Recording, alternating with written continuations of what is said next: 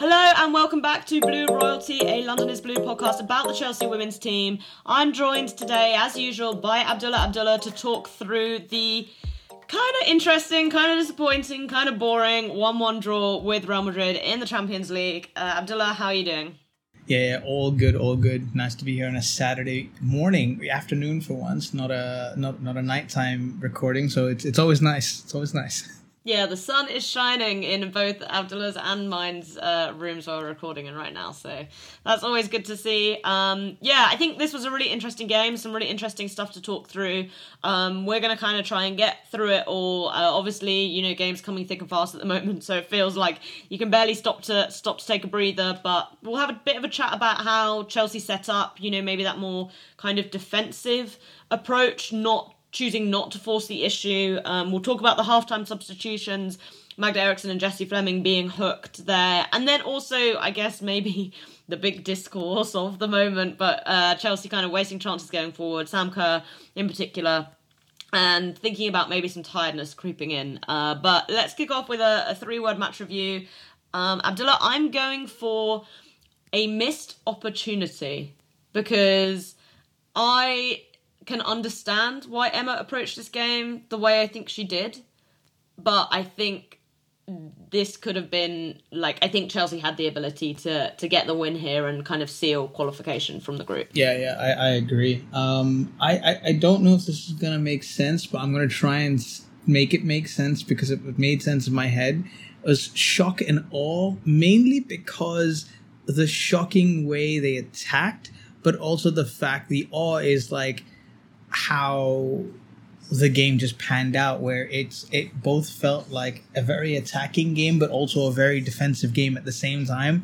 So it kind of just made me like how can two teams do that at the same it was it was just a whole weird sort of game overall. Like i, I have heard differing opinions on the game which we'll obviously we'll get into but like it was just to me i was like they both make sense. So really i don't know what to, what to go with. So yeah it was just a a weird one. Yeah, and I think maybe that also sums up the the fact that it's very easy to get bogged down in in the individual moments of games like these, but when games are happening so quickly, it's also important to kind of take that step back. And I think it's interesting, you know, thinking about Chelsea's approach to the Champions League group stage in the context of last year, for example. I still think, you know, broadly, if you told me at the start, what you know, when we had the draw, that we would get four points from the two toughest away games, I'd have bitten your hand off for that, you know? Yeah. And I, I think whilst it's frustrating because I think everyone knows that, you know, Chelsea are a level above Real Madrid. Uh, we'll maybe talk about this when we round up some of the other results, but there isn't a single team who's going to come out of the Champions League group stage with maximum points this season. So, you know, no one's winning all the games. It doesn't really matter who you yeah, are. Yeah, exactly. Um, but yeah, we're talking about the game against Real Madrid. It took place on Thursday, 8th of December, in the Women's Champions League at the Alfredo Di Stefano Stadium in Madrid. Quite a cute little stadium. Went there earlier this year to watch Clasico. Real Madrid won, Chelsea won. A Caroline Weir goal that was, let's be real, a big AKB assist on that one. Um, followed up by uh, Misa Rodriguez own goal in the 59th minute, which, to be clear, also was a Guro Reiten penalty that bounced off the back of Misa's head. Honestly, Chelsea never do boring. Like, it, the game Not itself was kind of dull, but, like, Abdullah, both of those moments were just, like, you've just got to laugh, right? oh, it was hilarious. I, I think it was just like a shot post, shot hitting the post I think I think that will probably be the way to describe it. The, just the ball just kept hitting the post of the crossbar. Even that penalty was just like, all right, got the penalty, fantastic. Guro Reiten's going to take it. All right, fantastic. Hits the post, then hits the back of her head, then it goes in. Is it going to go in? Is it going to creep in? It creep. It was just like, what? What is ha- like those? That's those five seconds were just so confusing. It was like, what? This is just summed up the game. I think I think that moment hitting Misa's head and going back in just summed up the game. And I think the whole and to me, the game just felt so reactive. Like it's like every time each team scored a goal, suddenly other one would wake up and go, "Oh no, we're behind! Oh no, they've scored! We got to do something!" And then the energy went up, and then everyone just went, "All right, revert back to type, going back to normal. We're just gonna keep a kill. We're gonna keep it chill. We're gonna go forward." So it's just, it was, I, I don't even know. Yeah, it was really funny. My favorite thing about the penalty as well was that Erin Cuthbert had picked up the ball, and I yeah. think Real Madrid thought yes. she was gonna take it. So Caroline Weir was like running over to Misa to be like, "This is where." She's going to shoot, and then Guro took it anyway. Um, when Erin Cuthbert picked up the ball, I was like, why are we persisting with this strategy where every there's a different penalty taker each Okay, game? So I was actually then disappointed when Guro took it. Uh, it's like, oh, we have our order now. well. Damn it! I was looking forward to when Jess Carter got her moment. Oh, that would be Um, hilarious. Abdullah, uh, talk us talk us through the team because there were a couple of changes here, a couple of maybe unexpected decisions. Yeah, ve- very interesting lineup. I mean, considering if Chelsea had won the game, qualification would have been a piece of cake and less pressure. I mean, not there is much pressure, but less pressure against PSG next week, uh, the week after. Um, you know, Eriksson, Bright, Buchanan, Carter, and Katrin Berger is, is your back five, and while three or four of the five are normal, you know, a wild Jess Carter appears at right back, and you're like, what? Where'd you come from? Okay, and they had a midfield double pivot of Erin Cuthbert Sophie Ingle, which I'm which again I think we can all say it's it's the number one choice now going forward all the games. We're just probably going to play that, and then Jesse Fleming as a ten, which was quite interesting. You know, not not playing. You know, probably could have started Fran Kirby in this game if you really wanted to to, to, to you know to seal it home. But you know, Jesse Fleming, who's you know, if, if we've talked about it before, probably her best position should be her best position where she should be played, but just didn't didn't work as well. And then you obviously had the front three of James who came back, uh, Sam Kerr and Guro Wright. Yeah, and we'll get into in a bit more detail, you know, why maybe Chelsea set up like that and, and whether we think it worked or not. Um, some of the stats uh, Real Madrid, eight shots to Chelsea's 11, four on target for them, three for Chelsea, 40% of possession for Madrid, 60% for Chelsea, 68% pass accuracy for Real Madrid, 80% for Chelsea. That number is actually a lot higher than I'd expected because I thought our passing was pretty atrocious. Yeah, yeah, yeah. I thought the game's passing was bad. Yeah, Sorry, ev- I thought the- everyone was bad. Everyone was just bad. Yeah, thirteen fouls for them, twelve for us, and I think also that sums up some of the game, right? Doesn't it, Abdullah? Like Yeah. this was a very stop-start game, and I don't want to talk about the refereeing too much, but some of the refereeing was a bit bizarre. Oh my god, I was so frustrated. And it's, it's like this ref doesn't let any of the players talk to her. Like there's no justification. It's just get out. Get out of my face. Just leave. it's like every time, but and it's like no, get out. It's like no, but there she's broken her leg. No, get out. I don't want to hear about it. It's it's it, was, it just to me that's what it felt like. But it was uh, yeah, it was it was a very stop start at times. I mean, like twenty five fouls. It's, it almost felt like uh, my my friend described one of the World Cup games as an NFL game and. Literally, you could just say that's like every ten seconds. We just stop. All right, no, it's foul. All right, we'll move next. So, I think I think some of the players started taking advantage of that fact, and obviously we can get into that later. But like I felt like some of it was just like you know um, just to stop the momentum of the game and, and kind of go from there. But um, yeah, it was just, uh, again why and why. Yeah, um, and then the XG coming out in favour of Chelsea, two point four. Although obviously a hefty chunk of that was was the penalty, so one point six, I guess, roughly from from um, non penalty XG, and Real Madrid's was one point two. So you know a fairly comfortable uh, Chelsea win on XG. But sadly, we don't play games on XG values. We play them on actual goals. Um, we are going to take a quick ad break now, thanks to our sponsors. When we come back, we'll get into the meat of the game. If you're bored of the US Netflix, why not just take it for a spin in the UK? Using NordVPN and a click of a button, you can do just that. No need to travel to Japan for your favorite anime when NordVPN brings it right to you with over 5,000 plus server options. No show is out of your reach. Using my link, nordvpn.com forward slash London is blue, you can receive a huge discount on a two year plan plus one free month. We all love to binge, but look, privacy is a big deal too. NordVPN keeps your information encrypted so you never have to worry about your IP or location getting out. They've also doubled down on keeping you safe with their new threat protection feature. Say goodbye to intrusive website ads and malware. Even if you download an infected file, threat protection kicks in and deletes it before it makes a mess of your computer. Don't forget, there's literally no risk when you use our 30 day money back guarantee. Give it a try, and if you like it, great. If you don't, they'll issue you a refund. You can pretend the entire situation never happened. Check out my link again. That's nordvpn.com forward slash London is blue to get your subscription started today.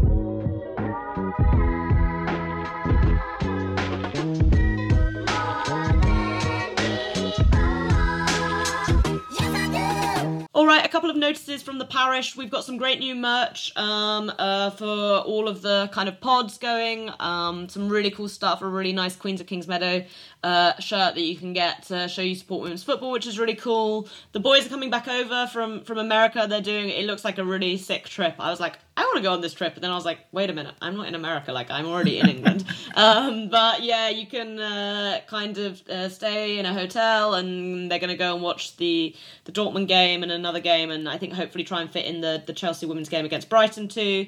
Um, and as always, you know, rate, review, subscribe. Any feedback, we really appreciate hearing what you guys think of the pod, and we hope you're enjoying, you know, our life on on our new little feed. Um, but getting into the game, let's start obviously with this kind of more defensive approach because I think we both agree, right, that it was quite a defensive lineup. Abdullah, why why do you think Emma Hayes wanted to kind of approach the game in this way? I, I don't know. I, th- I think because of the fact that it's Vllaznia next week, and then obviously there's PSG after. I think the comfort, if I can put it that way, the comfort of having Vllaznia next week and the Real Madrid game not being the second last game with then PSG to come, I think probably put that into her thinking, going, all right, fine. We don't like let's just not lose this game so that we can keep the next two games relatively fresh for the players because you don't want to be going into um, the last two games of the season having said let's say they lost it's not that it would I, I'm not saying that a loss here would have been catastrophic, catastrophic, but I think um, it, it's it's one of those where you're like, all right, we just we just need to not concede. We just need to be able to get in there. And I think I think the selection kind of showed that, right? Let's let's let's let's get in defense first, and then let's pick off because again they're playing away from home, right? They don't the they they're not the ones who need to go all out blazing attack. While they will have most of the possession, and I think Real Madrid would want that, but the onus is on Real Madrid being at home to be able to kind of be the ones to to to take the game to Chelsea. They're the ones that need the three points way more than Chelsea need the three points. I think what I think Emma Hayes wanted to do was all right, let's play on the fact that Real Madrid need to attack. They want to attack. They want three points, and so we'll just take advantage of the space that they create behind it. So you know, and and and then maybe because of the fact that um, you know some of the selection, the, the, the James Carter right wing selection, I think was probably an indication of that. All right, let's keep the back four. I mean, if you, I mean, if you're picking the most defensive back four that Chelsea could make, this is probably it, right? You got centre back, centre back, centre back, and let's just call Jess Carter centre back, right? You got four centre Yeah. backs. it, it is your back four, and I mean, if if you if and if you're worried about the double conundrum of all right, you got Athenea on one side, you know, you got Feller on the other side. You want to stop two of their quick quickest players, and, and arguably that some of their you know best play comes from an Athenea on the left wing. So that we've always talked about Jess Carter being this amazing one v one artist, and well, you know, if you want to just mark someone out of the game, you play her. And then I think the Athenea versus uh, you know, and obviously they keep they keep changing around, but like Athenea, Feller, just keep Jess Carter on one of whoever's playing on that wide area. Don't let them through. And then you kind of just give someone like Lauren James all the freedom in the world to attack. So I think it was it was it was to get the space. Even the front three, right? You get you get Fleming, it, Kerr, Reiten, and uh uh who am I blanking out on? Who's who's the fourth player on our right wing? Um James. James, yes, sorry. You get those four. There's pace. There's so much pace in behind. So if Chelsea have defense, defense, defense, Real Madrid keep pushing on, on, on onto them, then you have an easy chance to then counter, go in, and you've got pace, and then you've got someone like Jesse Fleming who's a really good carrier of the ball, and they can they can play it forward. So yeah, to me, I think it it made in in some ways it did make sense why she wanted to do this because she's like we don't need to attack we don't need to unnecessarily concede and lose the game so let's just play on what they're trying to do to us Yeah, I think that's like a, a pretty good summary, basically, of it. I think, definitely from my perspective, as I said, I, I found that kind of disappointing.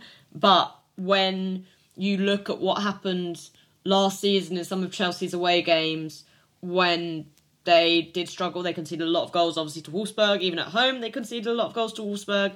This idea that, you know, maybe it's better to just take the point, especially away from home, to keep the defense, also to keep like the team's confidence up because you know, I think there was like quite a lot of stress around the team by the time we got to December last season, but you know, again, this was like it was quite a controlled point really. I didn't you know feel like Chelsea were ever kind of out of control in this game. I think you know, I still believe we created the better chances, and on another day we would have probably won this comfortably. We'll get into that attacking element uh, a bit later on, but Jess Carter, I want to touch on her. I think it's a really good point, you know, about the types of players Real Madrid have in terms of Athenea and, and Feller. I do wonder if they thought Athenea would start on the left up against Jess, and obviously she did start. Well, she was like kind of predominantly up against Magda.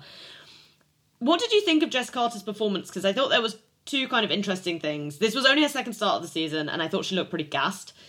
And I also thought her selection really influenced Lauren James's involvement in the match because following on from looking pretty gassed, Lauren was having to cover for Jess quite a lot, which I found kind of interesting that Jess was like choosing to push forward so much. Like I don't know what you made of uh, of that kind of relationship. Yeah, no, I, I agree. I mean, theoretically, like like we just said, like theoretically, it should be Jess Carter sit there, just defend, become a three. You know, maybe let Magda push a little bit up if you're gonna have to push one of them up, and and and you let James do whatever James does best, right? But you're right. Like she's just, it looked like her second start of the season, right? Three, four months in, it looked like she's only played one or two games. She doesn't look like she has the momentum. She doesn't have the, the, the, the you know, the, the feel of the game, the rhythm uh, of, of, of playing 90 minutes. And I think, you know, this is probably a detriment to someone like Carter, who I think, you know, thrives on, on being consistently playing 90 minutes or not even 90 minutes, but like just consistently playing uh, in a back four. And I think I think the way Chelsea have gone about setting up their back four is different to the way they were doing it last year, right? It's a lot of three, back three, back four, back three, back four. Whereas last season it was a lot more consistent in terms of the way the setup was. So if Akata does come in, right, we know what to do. And obviously she played a lot more and it was easier. But I think in this setup, it's it's very much catered to an Eve Perisset, an Eve Charles type of fullback rather than a Jess Carter type of fullback. And if you and I don't think the system allows for a Magda plus Carter. And I think that ex- I don't think we might see this experiment again because they're both so and I, and I'm putting this in air quotes here, very limited in their in going forward. Right? Yes, Magda's an excellent progressive player really good at creating from a progressive standpoint, and and it was obviously one of Chelsea's main progresses, you know, last season and, and the seasons before. But obviously her role changed being being as a left back. Carter on the other side again doesn't doesn't doesn't offer anything, but she she's I mean it's almost like the one thing or the couple things that she's really really good at is also to a detriment to the rest of the team in the way they want to play as well. Great defender can stop a player. You know, again, if Athenea was on the other side consistently, yeah, actually, I think that maybe the idea and the system could have worked out better, and maybe she wouldn't be, you know, if anything, maybe she wouldn't be forced to be pushing forward as much because she'd just have to be worried about Athenea coming in and, and protecting that space. But I think because Feller wasn't as involved in terms of being able to, or she wasn't as because she, Feller was actually the one also helping cover Olga, right? So she had a defensive duty as well, which which which Athenea didn't have as much on the other side. So I think that combination just kind of said, okay, Jess was like, all right, I'm going to push forward. I'm going to, I'm going to do it. But I don't think it almost felt like we're going to play the same system, but with two different fullbacks. And it just didn't work because the, the strengths of Jess Carter didn't fit. And then if that means that Lauren James has to come and cover a lot, then you're just like, well, then you're you're you're you're not utilizing Lauren James to the best of her abilities because she's almost the Athenea for Chelsea, where you just let her do what she needs to do in the final third, and then she will make things happen, right? Um, so yeah, it was it was a little bit confusing. I, I just felt like it was it was two systems coming together in term, with personnel and, and it just it just there was no clear idea of what what needed to be what needed to happen. And that's probably why it contributed to the kind of stop start uh, game until at least halftime. Yeah I, I i agree. And i think i will say that i think you know whilst you're right about how and it's important to talk about how you know, this approach really kind of hindered Chelsea going forward and maybe led to players like James struggling to get into the game. Generally, in terms of the defensive work, I think it did sort of, it's hard to argue it didn't work out because, you know, the Real Madrid goal is just a classic AKB mistake. Yeah. Uh, this was the first time we conceded uh, an expected goals against more than one this season, but I think the Weir goal was like 0.7 or something. So the rest of their chances like added up to 0.5. And I also want to shout out Kadeisha Buchanan because I thought she had a really, really good game. Once again, showing how much she is excelling in that right sided position. So, Abdullah, do you kind of feel like on the balance of play, like this was was worth kind of hindering Chelsea's attack to to allow them to defend? In a weird way, I would say yes because I can almost see Chelsea maybe needing to do this later in the in in, in, in the uh, in the Champions League, right? I, I can see there being a you know a way where go, they go, okay, we're playing against Barcelona, we're playing against Bayern Munich, we're playing against PSG. I mean, possibly, uh, you know, these kind of teams that maybe have very very high level fullbacks and, and, and wingers, where maybe Chelsea go into an injury injury issue, or tactically, they, you know, Emma Hayes goes right. This is the best way. We need to stop them. Being able to have this sort of game in the locker and having it practice now once against you know I mean it's it's it's one thing playing against Leicester City but it's one thing playing against Real Madrid while Chelsea is still a, a class above both the teams Real Madrid is still a worthy opposition to try it against where they have players of, of high quality that, that you know that, that could make the step up to to a, to a you know elite side. So I think it was I think you're right about Buchanan. I think I think it's just I think she's finally settling in, settled in, if, if I can say, and and kind of showing that right. This is the this is the Leon Buchanan that, that we had there, and I think the the Millie Bright Buchanan partnership is just becoming more and more solid as the gains go by. You know, to me, I think this is I don't, I don't, I don't know if it's too early to say, and, and maybe I, am biting off more than I can chew, but I maybe to some extent find it a little bit more defensively sound than the Magda Bright partnership in, in the years before. I don't know. There's like something about it, and maybe maybe there's a bit more, but I, because I think while Magda's an amazing defender, and I'm, I'm Mia's gonna I'm gonna get an earful from Mia I, probably if she listens to this later on, but I think Magda's an amazing defender. But for me, while at a very high, high, high quality player. I think if you're looking at her strengths of like one and two, progressive progressing the ball through passing and ball progression through, uh, through runs and passes is her number one strength. And then I would put her defending. Whereas with Buchanan, I almost feel like they're on par in terms of her defending and her progression. But the thing is, I think she knows that. So I think it's defense first, I'll give the ball progression to the simple pass out to the right, ultimately Bright, and then let her do her thing.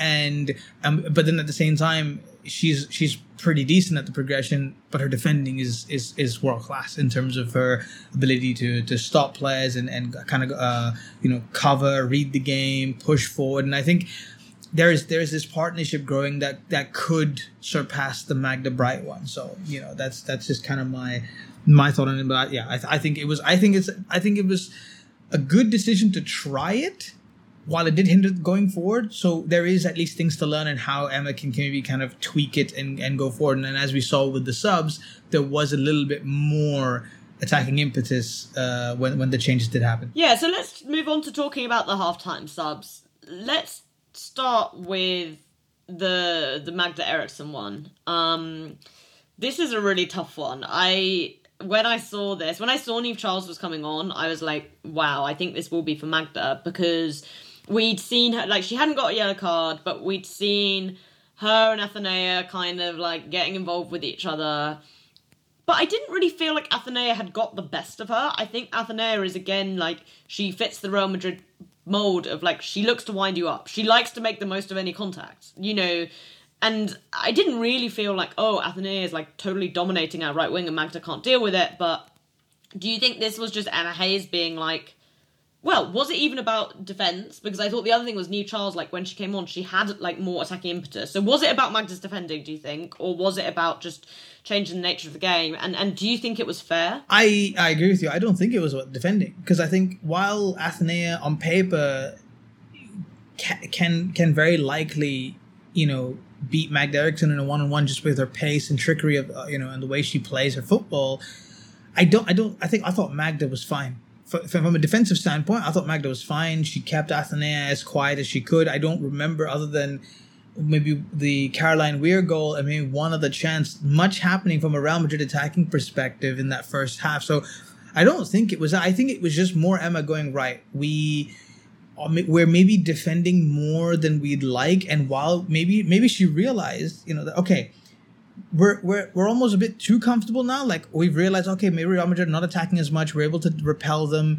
The attacks are maybe coming from a different way. I thought I thought Real Madrid were really trying to get uh trying to make things happen through Caroline Weir. While it did go wide but I think Caroline Weir is like the crux the one in there you know like and, and everyone's playing around Weir not not uh, and and trying to get the ball through her. So I thought I thought maybe Emma Hayes was like, all right, we now need to take advantage. And maybe her idea was right, let's push their wingers and fullbacks back. Let's get them on the back foot and, and stop them from going forward, right? So bringing on Niamh Charles, I felt was just a clear indication that, right, we just, we now want to change the back line setup again. Let's get something that's a bit more familiar get Niamh Charles on and let's start pushing in and and maybe getting uh, and, and and getting it getting it back because obviously by the 30 what fifth 36th minute that we had conceded a goal and I think Emma Hayes was like, right, this is we're not going to be able to get any any real attacks, at least helping the front three, without getting some support from the fullbacks, which has been a very key part of the way Chelsea have played, whether it's a three or a four.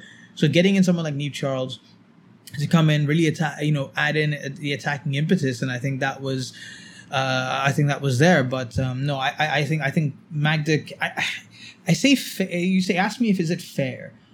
I think in the game state, with Chelsea needing to attack and being the ones on the front foot now, I guess it is fair. Like if if if if the game was still nil nil, nothing really bad was happening. Chelsea was still being able to create a few chances, and Magda went off. I'd say it's unfair because Magda hadn't done anything wrong to warrant coming off. But even now that she didn't, but I think it was more of, hey Magda, there's nothing you've done. We just need to change the way the system works we're gonna uh, we're gonna we're gonna get Niamh Charles on on, on the left hand side. Yeah, and I mean, kind of to support what Abdullah's saying, like I've just been looking at, at players' touches and where they were because I think it's kind of interesting around both subs. And you know, Magda made one touch in the attacking third in that in that first half, and Niamh Charles made seventeen in the second. And you know, maybe there's like a bit of game state there, like as you say, like Chelsea conceded, they were trying to push forward, but I think it just you know, shows that Niamh is a more dynamic player. And if, you know, we've got to the point where Emma clearly feels like she can rely on Niamh's defensive qualities. And I kind of think it's, I said this to, to who I was watching the game with, but it's kind of amazing that we ended up in the second half with basically three of that Champions League back four in Jess Carter, Millie Bright, and Niamh Charles, and it was kind of surprising that, that Magda wasn't the one there. But it's also testament to how Jess Carter and Niamh Charles have developed since that final, where they were both, you know, they really struggled in that game, and you know, to now be both relied upon in a really important defensive match, I think is is really exciting for them as much as you know maybe it's a tough thing for Magda to have to deal with around how her relationship with the squad is changing. Um, but let's talk about the the Jessie Fleming sub as well. Um, I feel like Jessie Fleming, we've kind of touched on it, but was obviously selected for almost yeah her like defensive qualities the fact that she can kind of play deeper in midfield that she was maybe gonna you know i think real madrid's midfield is one of their you know strongest um the strongest parts of them on the pitch and to offer kind of erin cuthbert and sophie ingle that support similar question to obviously with magda why why do you think this substitution was needed. Why do you think Fran Kirby was brought on? I think the same reason for Niamh Charles coming on, just get more attacking impetus in there. And I think Fran being both an excellent um, all progressor through her runs and dribbling, she's also an excellent creative passer. She can find passes and and, and she can find ways to break down a defense. And I think with Real Madrid getting the goal, in, in, in some ways, maybe she was thinking, all right, Real Madrid not just going to look to set back and let Chelsea come onto them. So to find somebody to break down that defense through a combination of passes and a combination of uh, runs, I think is important. There's um, I'm actually writing something on on Sydney Brun of Lyon, uh, and, and, there's a point that I'm just writing there that, that comes to my mind here, where the fact that Ada Hegerberg's injured, it, it means that Lyon have to adjust their system and adjust the personnel to make up for what they lose in the one talismanic striker. And I think in this, it's, it's, parts of that principle apply here what you get from Jessie Fleming is you get one like the pressing and you get excellent ball progression through her dribbling. But what Fran gives you is a combination of those of, of, of the creative passing, a little bit of pressing, and and and the uh, and the and the and the dribbling and the progressive runs through there, ten times better in ter- at least in terms of the uh, the progressive part and the, and the creativity part. And I think with the game state needing that, and while Jess can do it, I think Fran just gives you that at, at, at, a level that Jess isn't there yet. I mean, she can get that; she's got the, the potential for it, but Fran is already there. So I think changing that up then suddenly changed the the, the the shape up and the makeup of the rest of the team. With Niamh Charles coming in, pushing up from the left, meant Guro can come inside. Fran gets to play a free role to go left, right, wherever she needs to go, and it kind of said, okay, Sophie Ingle, Erin Cuthbert, you don't need to drive forward as much. You can sit there and protect our back three and back four and kind of go for, uh, and kind of protect the fact that Niamh Charles is the one pushing up and one of you can kind of drop in. So I felt like those two changes completely changed the complexity of the way, not completely, but at least it changed to some way the way Chelsea wanted to move forward and kind of revert to type. And to me, I think if Fran is fit, she has to start. She's mm. she's just so good. Fra- Fran Kirby is I, I it's it's not that I didn't realize it before. I just feel like now Fran Kirby, when she comes on the pitch, whether she's played for three months or whether she's been out for six months, she makes an instant impact. I don't know how she does it. It's just the team looks different. They look they looked quicker in the second half because of her. The ball was getting out to her quickly. They were going through her. She was able to find Sam Kerr, Reiten. It was unbelievable. Like the team just just they just looked a lot better with her on the pitch. So I don't know when. I mean, till Pernille's out, you can easily fit her in. But when Pernille comes back, I don't know what happens because you've got you know. I would just say go back to last season's front three. Uh, but then how do you then and then maybe maybe put uh, Guro at like left back or something because left wing back with the free roll because you need to have all four of them on the pitch and getting them all four. Oh, you know what? Switch to a four two three one. That's that's that's the plan. Let's go four two three one. Let's get them all in. But yeah, I, I felt like I felt like Fran coming on was the right move, um, and it just kind of allowed Chelsea to open up a little bit more and create more chances. I mean, that Sam Kerr hitting the post was just another another one of those uh, another one of those. Yeah, I I totally agree. I think you know Fran's importance to Chelsea just cannot be stated enough. And I think, again, I kind of understand why maybe Jessie Fleming was selected to start, but I just wonder if we'd have had this game wrapped up if we started with Fran, and that's kind of like a bit a bit frustrating. Um, but yeah, I, I totally agree. I don't think you know. I think some of the chances we had in the first half were very good, but in terms of the overall attacking play that we saw in the second half. Like it's no coincidence to me that like Fran Kirby was on the pitch um, for that point. Um, but let's take another quick ad break, and when we come back, we'll talk a bit about some of those wasted chances going forward. All right, Sam Kerr. Now listen, we've been talking about Sam Kerr a lot already, but I feel like this was a game where lots of people really started to maybe show their frustrations in terms of a, a season as a whole that's not been um not been maybe what we've been used to I kind of tried to do something about this, uh, talk about this a bit on Twitter, and, and try and explain some of the stuff that we talked about in a previous episode, and, and why I think this is maybe happening. And basically, my conclusion is that she ran incredibly hot last season. She scored more than we'd have expected her to, and now she's kind of reverting to type, and because of that, it feels like a bigger drop off. But I also get that it's very frustrating, Abdullah, because we can kind of take the step back and say she's pretty much scoring in line with what we'd expect. But when she had kind of three clear cut chances in this game and she doesn't score any of them, then people are like, well, you're kind of meant to be our, our star striker. And then also when you've got Bethany England on the bench, that doesn't help either. Um, what have you just generally made of, of Sam in this game and, and more broadly? Yeah, I, I, saw your thread on Twitter and I'm like, this is exactly what we talked about in the last episode. The whole thing, like this whole thing about what Sam Kerr gives and her being a volume striker. And I think, I remember, I think I, I think I said that, for, you know, Sam's one of those where if you get like five chances, she'll put away one. And she had three big chances and she didn't put away any. And okay, I would say that the first one was just it threw a mixture of bodies and it hits the crossbar. I can forgive that, you know, from that from that corner in, in the first half. But that one on one where she takes the first time ball and hits the post on the left side, I was like, that's that was the moment. Like that's when she she needed to finish. And yeah, I think you're right. I think just because, you know, in a weird way, I think what we're seeing now in terms of her maybe missing three big chances or whatever. It's just that I think she was still doing that last season. It's just that the output and the volume was just so much bigger that you can almost it almost get masks in between, right? You you don't you're not able you're not able to see it because instead of maybe getting three big chances, she gets seven big chances last season, right? As as an example. And she buries away one out of seven, and you forget about the other six because she scored the one goal that wins you the game, right? In a way, in a way.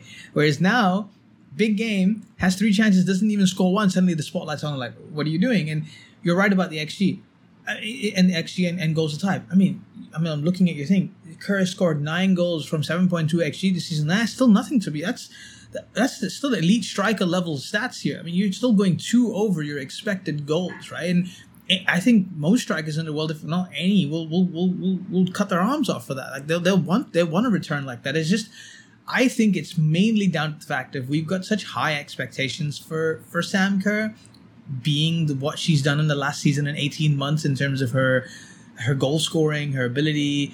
I mean, between October last year and November this year, she scored like twenty five or twenty six goals or like five assists. I mean, that's unreal in terms of number of goals scored. It's just that now we're seeing, oh, she's only got nine goals. But then how many other players in Europe have nine goals, right? I mean, like, I, I, you know, I watch other teams around Europe, goals are a bit more shared, and you know, but with when, you, when your star striker still has nine goals leading the way in December, you know, I mean, I think we would all been happy if Sam Kerr reached double figures in goals by December, right? And and, and she's just about one away from that. So I think it's it's not it's not because of the fact that oh you know uh, she can't finish or was there something wrong with her. I think it's the expectations that people have of Sam have skewed what they saw last season versus what they're seeing this season, and yeah, maybe there is an element of of of Kerr maybe needing to be a little bit more clinical in like especially in these big games. But I I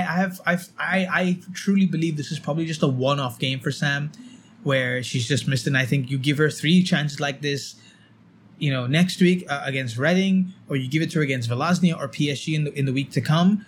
I think she puts at least one of the uh, one away. So I think it's just one of those games from an attacking perspective, you know, and and you can also attribute it to what we said before, different, a little bit of a different defensive system. Everything was just kind of a little bit off. So yeah, I, that's that's kind of my take on on the whole Sam Kerr situation. Yeah, and what you just said, like, kind of made me think about um the nil nil draw with Juventus that we had last season in the group stage, and I just went and looked, and Sam Kerr got an XG of 1.5 in that game, and we didn't score, and she got an XG of 1.4 in this game, and obviously she didn't score here. And I think that just kind of shows we know with the season she had last year, that was like a ridiculous goal scoring season. You know, she is a player who's always going to kind of have that moment, and it's not even just her; every player has those kind Yeah. of moments. I do think generally there's enough data from Sam's entire career to suggest this won't go forever on forever. I also understand why it's you know frustrating. For example, like four of the goals she's got this season did come against Vllaznia, so you know I can see why it's annoying when you're like, why are the goals coming against like rubbisher teams or whatever when you want them to come in the big moments. But I also just think like it, it's not something I'd write off. These players have played a lot of minutes. Um, you know, Guro and Sam are the only attacking players to have played more than 900 minutes this season. There's going to be a break over Christmas. Like, I think personally, I'm at the point where it's like Champions League qualification is touchwood basically done. We've got one more WSL game against Reading. Like, let's come back in January and see how she's playing then when she's had a chance to have some rest. Even thinking about the chances in these games, for me, the worst one actually is the one from the corner because she gets the first go at it, and that one I kind of get, and it comes straight back out to her, and then I'm like, you've got a clean shot. The one with the outside of her boot, I'm not mad about because she takes it first time, and I think that's quite a hard technique. And then the one which is the exact version of the Leicester one, she scored that goal over the weekend. So I'm just like, it's just one of those things where you're taking it first time. Sometimes it's a great save by Misa as well. Like sometimes these are going to go in, sometimes they're not. Um, but I do get the frustration. I just still think, you know, she broadly offers like a lot more. Um, anyway, and the other person I kind of wanted to talk about was Guro because I thought Guro didn't. I was more frustrated with Guro Reiten's game than I was with Sam Kerr's. Even though Sam did misplace a lot of passes, I also felt like Guro Reiten made a lot of poor decisions, and that's also why I mentioned that her and Sam are the ones who played more than 900 minutes. Um, what did you make of, of Guro's performance, Abdullah? Yeah, it's weird how we've gone 37, 38 minutes of this podcast and we've barely mentioned Guro Reiten. I think that kind of sums up the fact of what you what you've just said. In a weird, weird, weird way, when I was watching the game today in the morning, I didn't actually notice Guro Reiten as much. And I think mm.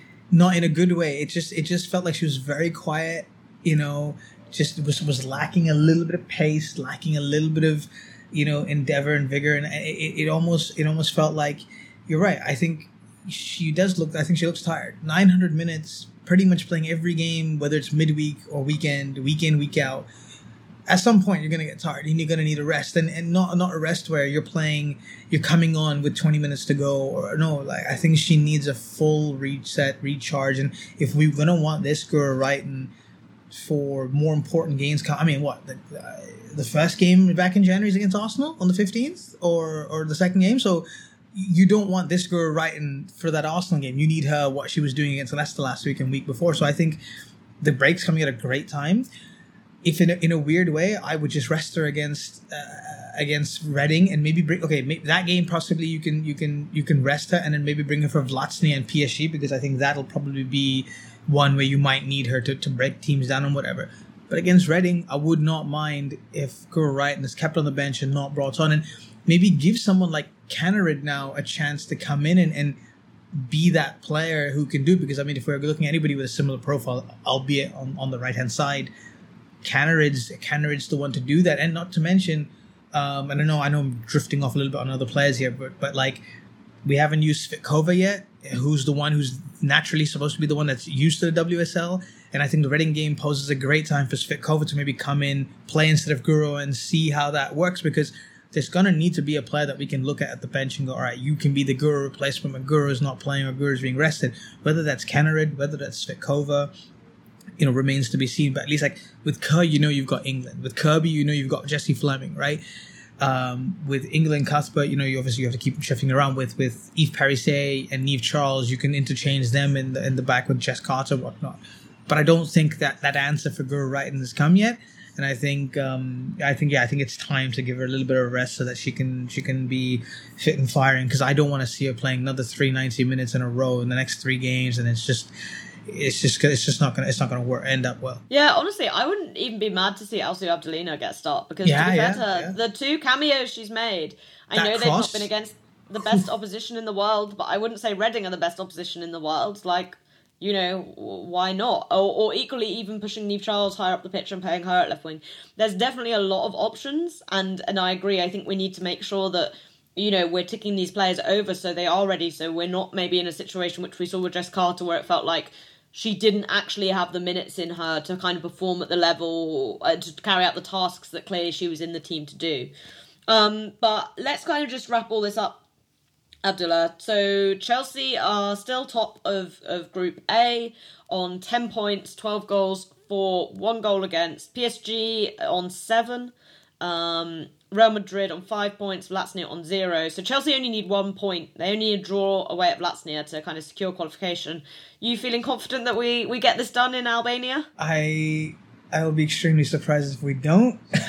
I mean, I feel bad for Vllaznia, but a minus 19 goal difference is not a is is, is not good reading for them. It should be good reading for us. I, I can see this being another Leicester City. I mean, if we can, if we want to rack up some goals just for the for momentum and get people on the score sheet, you do it against Vllaznia, and then just make sure that you're going into P- into the PSG game without any without any worry, right? And you just go in and use that game as a good test for certain players to come in and play against top quality opposition because they're going to need the points because um, whatever happens in this Real Madrid Paris game could determine what happens in, that in that last week. So, yeah, I'm confident. I think Lazio will be uh, should be a win. Yeah, and um, even better than, than just a draw. If we are to win away at Vllaznia, fingers crossed, then a Real Madrid PSG draw or a Real Madrid win would also guarantee us uh, top of the group, which would be nice too. So, you know, really, as much as it's frustrating kind of not to get it done, a, a point away from home against Madrid is certainly no bad thing, and let's just not support PSG uh, next week, basically. Um, Yeah. Looking across some of the other results, there was a 3 1 win for Benfica coming behind that from behind there against Rosengard. Lyon beat Zurich 4 0. They certainly seem to be kind of moving in the right direction. Arsenal beat Juventus in a 1 0 very, very boring game that was very cold. I was there. Uh, I therefore missed because I was there the excitement that was Bayern 3, Barcelona 1. So, you know, we might be drawing away with Real Madrid, but at least we're not losing to Bayern. Wolfsburg beat Roma for 2. Looks like uh, Wolfsburg are now qualified actually because of uh, the St. Pölten Slavia Praha result, which was a draw there. PSG beat Vllaznia 4 0, and then obviously we drew 1 1 with Real Madrid. So, all in all, um, a pretty interesting match day four, I think. Um, as I said earlier, yeah, that Bayern result showing that no one in this group stage is is infallible right now and yeah i think it would still be good for chelsea to finish top of their group but i think honestly you know all eight of the teams that are going to go through from these these group stages are going to be tough opposition in the quarterfinals um obviously reading taking place on Sunday evening um, for, for anyone in England, obviously a bit later on for anyone else in the rest of the world. We will be back to, to go through that on Monday. Until then, Chelsea fans, you know what to do. Keep the blue flag flying high.